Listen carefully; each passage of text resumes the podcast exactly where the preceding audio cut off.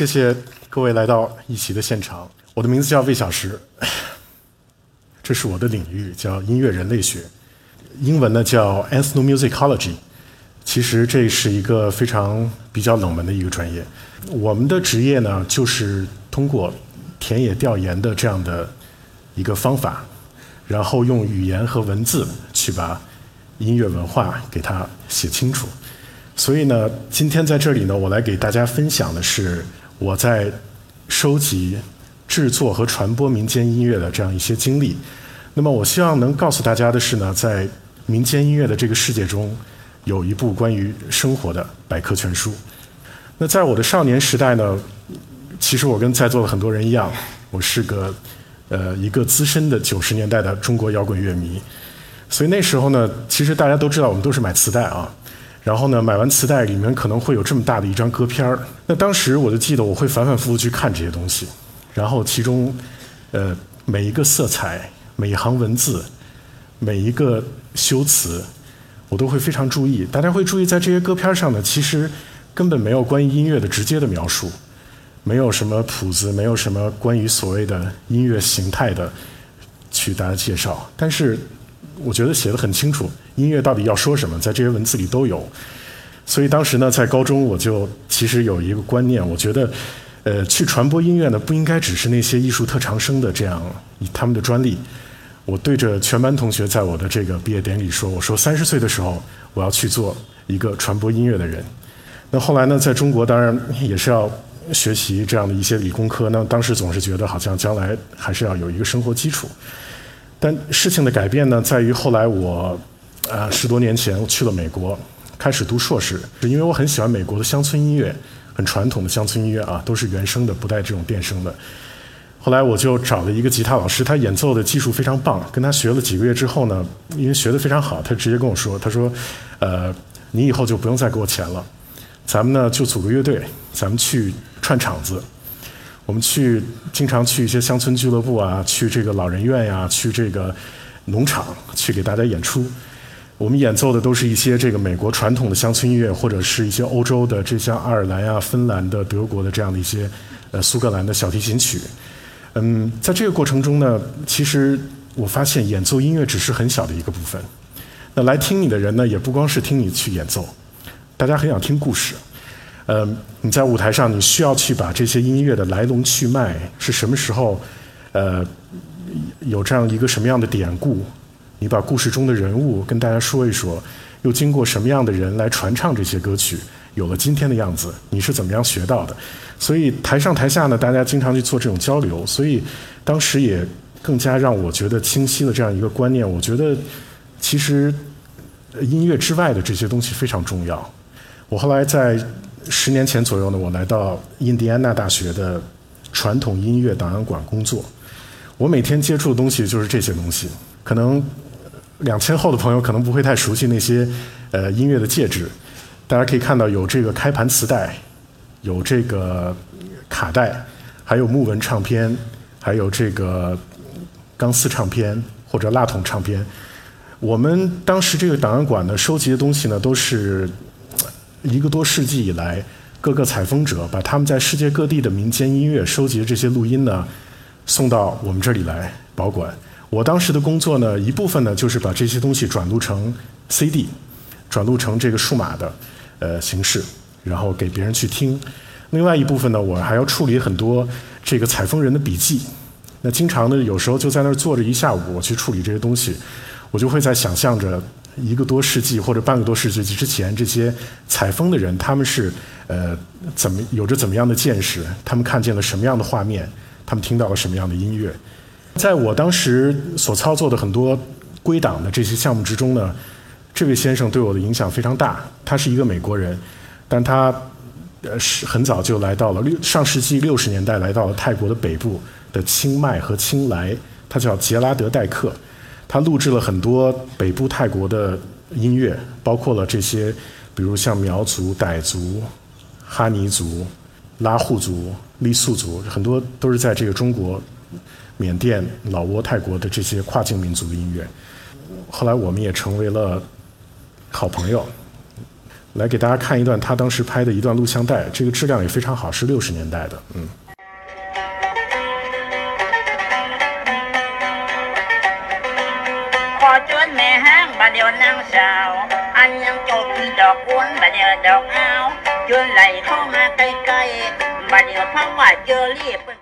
好的，就是短短的示范一下就好。那这种乐器呢叫僧，这种乐器呢在中国的西双版纳呀，包括孟连那一带的傣族人也会使用，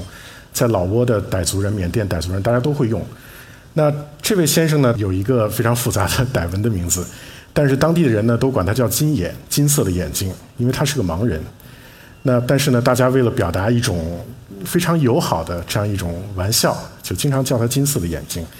所以呢，当时杰拉德·戴克呢跟我讲了，给我看了很多这样的东西。这是我人生中第一次看到从这个民间生活的实景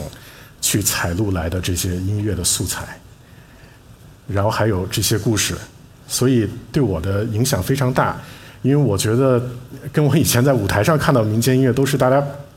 摆放好的这种设计好的这些形象不太一样，所以当有这些音乐周边的东西存在的时候，你会突然感觉到民间音乐它是非常立体的。这是我们领域呢非常有名的一个案例，在电影《阿凡达》里呢，它有很多场景是这个外外星球部落，他们有很多祈祷仪式啊，这样一些民间音乐。那当时呢，就是通过一些音乐人类学家的努力，一些调研，然后通过一个多世纪之前采录的。呃，原住民部落的音乐复原而成的这样的一些呃，在电影中使用的一些音乐，所以这是一个非常好的一些例子。在美国呢，学业接近尾声的时候，我回到了中国。我当时做我的博士论文是在四川。那选择四川呢，是因为我非常喜欢川江号子。那么一方面呢，因为我是在乐山出生的，所以有这种感情的这个关联哈。那另外一方面呢，我觉得。川江号子这种音乐非常有意思，因为它是一种一种已经消失的这样的一个音乐种类。川江大家知道啊，是从乐山、宜宾那一带呢，一直到湖北宜昌的这一大片的水域。在半个多世纪之前呢，这片水域上有很多运输的船，那这些船呢需要人工来去给它呃搬这个扰来行船，所以这些号子呢就是在这些劳作之中的这些呃音乐。其实，就像我刚才说的，这些音乐已经没有了，不存在于实际的生活之中。那大家很多人可能都是从一些这个艺术创作的作品，比如《嘉陵江号子》《黄河船夫曲》，这样大家才能才能知道这样的形式。其实当时我是觉得，在舞台上你听到这样的音乐形式的时候非常死板，那好像人就是机器一样，大家就是嘿一错嘿一错，这节奏永远都是一样的。那当时我在四川做的事情呢，我真的就是想了解这些音乐它本来是什么样子的，所以我就采访了很多船工。那么这位先生呢，他是宜宾平山县的，他叫江敬乐，大家可以听一下他给我做的一些示范，非常的惟妙惟肖。哦，夜落河，哦，夜落河，哦，夜我嘿嘿，夜我嘿嘿，哦呼呼，哦哦。摇摇摇摇摇了摇老虎，呜呜，摇摇摇了摇老虎，呜呜。那这位江敬乐先生呢？他的他的工种呢是号工，在这个船上呢还有一种工种叫舵工。那号工呢就是通过这样的音乐呃的节奏，他们管它叫数板，来控制这个号工去这个搬扰。因为这个川江呢这片。水流其实不是非常稳定，地势也经常在变换，所以他们就是通过这样的不断的节奏的变化，来指挥这个号工你用什么样的节奏去划。其实完全不像电视上在舞台上演的那样，好像大家只是像一个齿轮一样一直在工作。就是他们是有非常多的灵活性，通过自己这个拖枪啊这样一些能力来改变这个大家工作的节奏。那当时呢，我还意识到了一点，我觉得川江号子这个唱词也非常有意思。那比如这一段呢，是一个漫水行舟的这段唱词，是这是这么说的：床上横起困，脚杆打不撑，前面一盏啥，古混灯，田产已卖尽，当了祖宗坟，剩下半条命，孤一人。这个实际上呢，大家知道在四川呢有这个川剧啊，本地的川剧，或者有竹琴、金钱板这样的。传统艺术，那很多号工呢，他们就学到了这种呃四川的这种本土艺术，从学学到了这一些唱词，大家可以看到，这完全不是一个特别激昂的这样一种表达的情绪，它有一种非常沉的这种色调。那是因为很多船工他们有很多内心的这种惆怅，他们需要表达。那大家可以想象，在这个漫漫长夜在川江这个航行的过程之中，有这样一些很独白的时刻，唱给自己同伴听，或者自己呃自娱自乐，其实这也是一种心情。所以呢，这段四川的这个经历呢，让我觉得很多时候去了解民间音乐，你要打破一些固有的一些印象。那么不是说大众媒体怎么说的，那他们就是什么样子。你要亲身去问他们，走到民间。那在这个一零年、一一年这会儿呢，我还走走访了很多中国其他地方，也走访了很多呃音乐人。其中呢，最重要的一个绕不开的地方呢，就是新疆。大家知道这里的音乐文化呢，非常的非常的丰富。那我经常会跟别人说。如果还有另外一个版本的我，我一定会把它送到二十世纪初的伊犁。那么，因为在那个地方呢，有这个山区的哈萨克人的非常传统的民间的乐曲，冬不拉演奏的或者斯布兹俄演奏的，呃，也有这个南疆的这些移民从和田、从喀什来而来的，他们演奏的木卡姆的一些片段，也有一些本土的伊犁的维吾尔语的民歌，已经进入了很多大家聚会的这些院子，非常。色彩斑斓的这样一个地方，这位先生呢叫努日坦侯家，他是一位哈萨克人，他演奏冬不拉，他他不是文工团演员，也不是一个在音乐演奏上以这个演奏而出名的这样的一个人。那跟他认识呢，很大程度上因为我有一个朋友家在那块儿，都知道他是一位这个萨满医师。那么他的职业呢，就是去给人去做一些心理上的暗示。去进行一些治疗和占卜的工作。那当时我想，因为因为我了解过一些哈萨克的传统文化的历史，我知道萨满这个文化呢，在哈萨克音乐历史中的一个重要性。传统上，哈萨克文化之中呢，音乐是帮助这个万物之灵那么能够出来的这样一个途径。那萨满的角色呢，就是来进行对这些灵来进行这个占卜和治疗。那大家可以看到，在这个左边这张桌子上呢，就是他进行占卜的一些器具；右边是他的孩子。那其实呢，到了他家最后，他还是给我们演奏音乐。其实他演奏音乐也非常好听。但是我想说的是，真正走入哈萨克人家，你能走到这一步，其实要经过非常漫长的过程。因为一到哈萨克人家呢，他们会非常的热情，首先会给你沏奶茶，给你煮茶。然后大家要聊天，然后要给你宰羊，要吃饭。我我是一个在当时其实非常急着，老是要去问音乐的人，问音乐的这个那个。后来当时呢，我的一个同行的哈萨克的朋友，呃，当然不是这次了，是很多次，他会跟我说，他说：“小石，你也许不应该这样，你不要一急着来了就来问音乐的这些事儿。”他说：“这个我们哈萨克人呢，喜欢慢慢的，大家心平气和的，先要聊，要聊很长时间，然后。”彼此交换自己的生活的感言，你才能去听到一些音乐，聊一些音乐。后来，其实我觉得这样是对的，因为我想民间音乐最重要的是生活。那你去了解别人的生活，本质上这个过程应该是一个交换的过程。你应该把你对生活的心情告诉他们，他们也会把生活的心情告诉你。那在这些所有的这些关于生活的语言之中，你会了解到，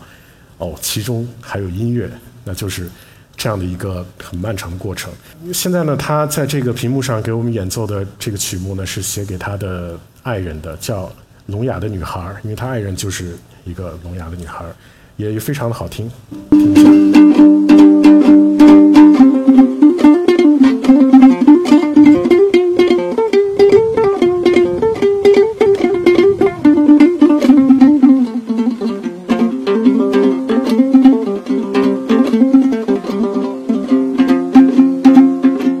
好的照片上这位呢，就是跟他一直相依相伴的一个女孩，从恋爱一直到这个结婚生子，有了这个幸福的家庭。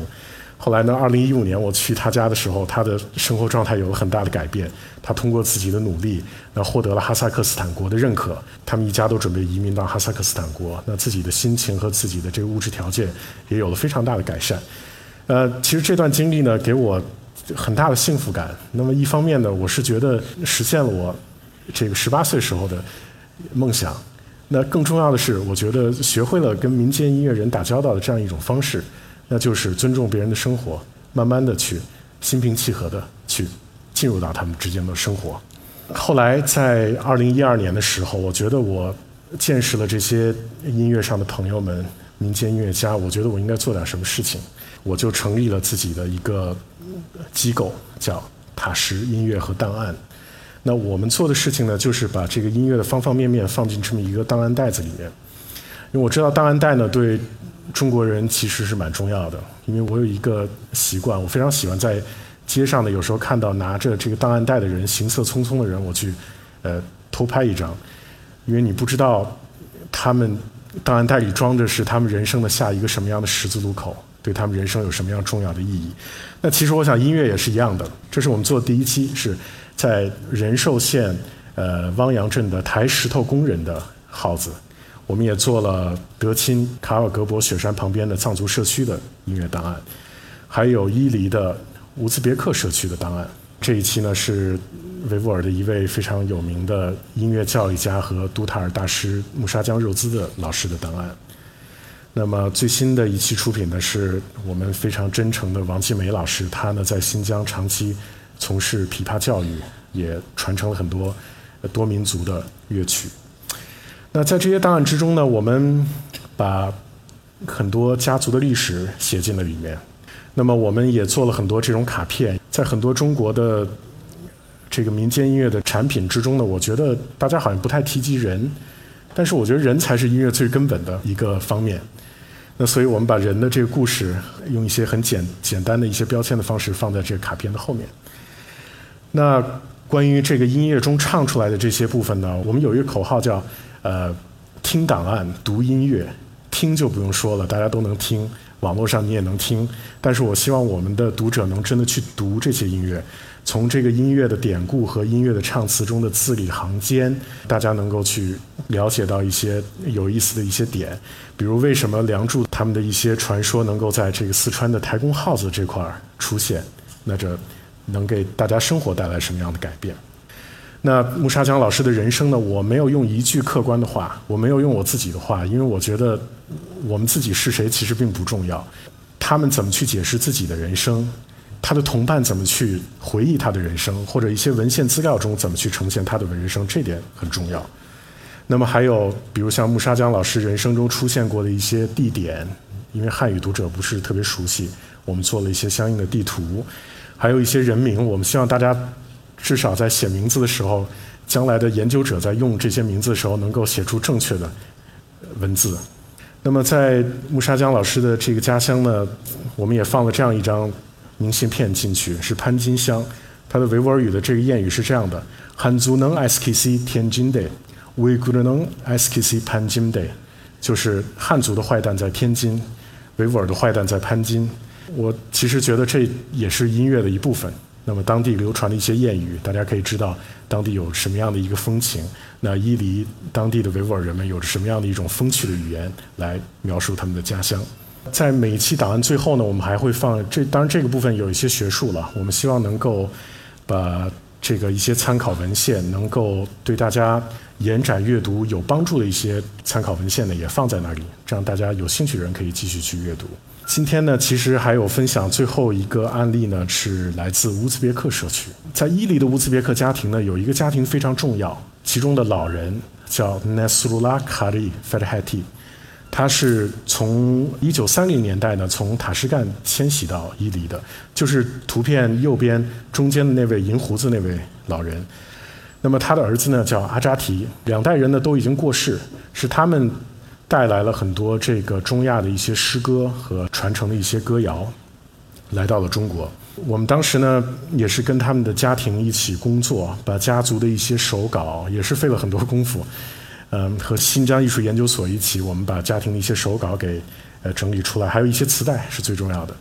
那其中呢，在这个磁带之中呢，有这样一首歌曲，它不是维吾尔语，那家族的后代呢也不是特别能听得明白。这个到底唱的是什么样的语言？后来我们一个很偶然的机会，我们在这个南疆的刹车，已经地理位置已经非常远了。我们碰到了一位这个乌兹别克的长辈，他呢非常有学识，他告诉我们这是奥斯曼土耳其语。那奥斯曼土耳其语呢，就是土耳其语的文言文，而且这个写这首诗歌的人呢是十六世纪的一个阿塞拜疆的诗人，他叫福祖利。那后来得到这个信息之后呢，因为我在美国读博士的时候，我我的第二外语是土耳其语，那么我也修过一个学期的这个奥斯曼土耳其语，其实是很短了，但是我还算是有一些知识储备，能够去我知道用什么样方式能寻找到一些相关的文献，然后呢，我去。把福祖利的诗集找出来。后来我们发现，这个其实正好能可以对得上。后来当时我跟同事王菲还有艾塞特，我们三个人一起把它翻译出来。我们发现这首诗歌里有非常典型的一个突厥古古代突厥民族的这样的一个一种诗意在其中。那么这句诗歌写的是：我像蜡烛一般痛苦的燃烧，何堪你像尘封的询问？问问便知如何度过与你分离的长夜。举着爱情的酒杯，醉眼朦胧，问问便知，酒馆的人们知道我的近况。那些不知爱情滋味的禁欲者，问问便知，有一位叫福祖利的，为爱而痴狂的人。那么在这些突厥诗歌之中呢，其实，呃，所谓的爱，并不完全世俗的爱，它指的是对上苍的爱，对神的爱，那是对自身存在的这样一种拷问。嗯，大家可以看到这个屏幕左边的这位就是十六世纪的阿塞拜疆的诗人福祖利，右边呢是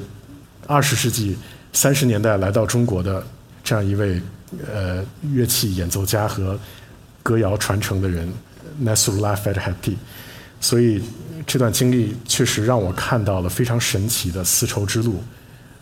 之间的关联，而且是跨越了几个世纪，所以。大家可能还记得我一开始在演讲时候说的这句话，我觉得民间音乐就是一部关于生活的百科全书。那么关于将来呢？我觉得对我来说最重要的事情就是继续去制作音乐档案，因为我希望中国的社会能够呃更加认识到音乐档案和民间音乐的这个价值，就像《阿凡达》这个例子一样，呃。我也希望大家能够用正确的方式去对待这些音乐的这些遗产，那么其实能够更细致的去挖掘音乐的这些知识。其次呢，我是觉得制作音乐档案，我还希望，因为很多现在能了解过去这些音乐知识的一些老人呢，都是年过古稀的人，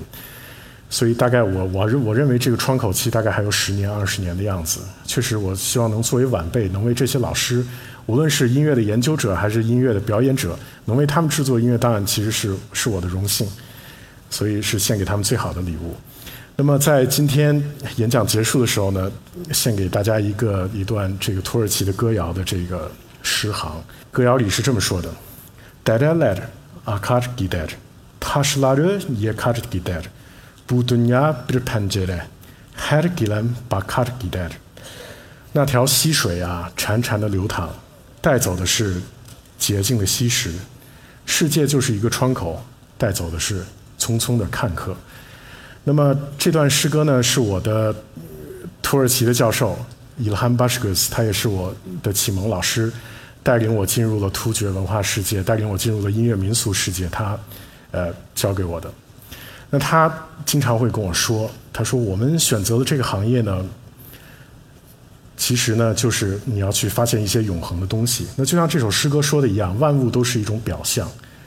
那真正我们做的，就是去在这个表象的世界中发现这些永恒。那么他也经常会跟我说，其实他的人生从零再开始的话，他还会选择这样的职业。其实对我来说也是一样的，音乐档案我还会再选择一次。好，谢谢大家。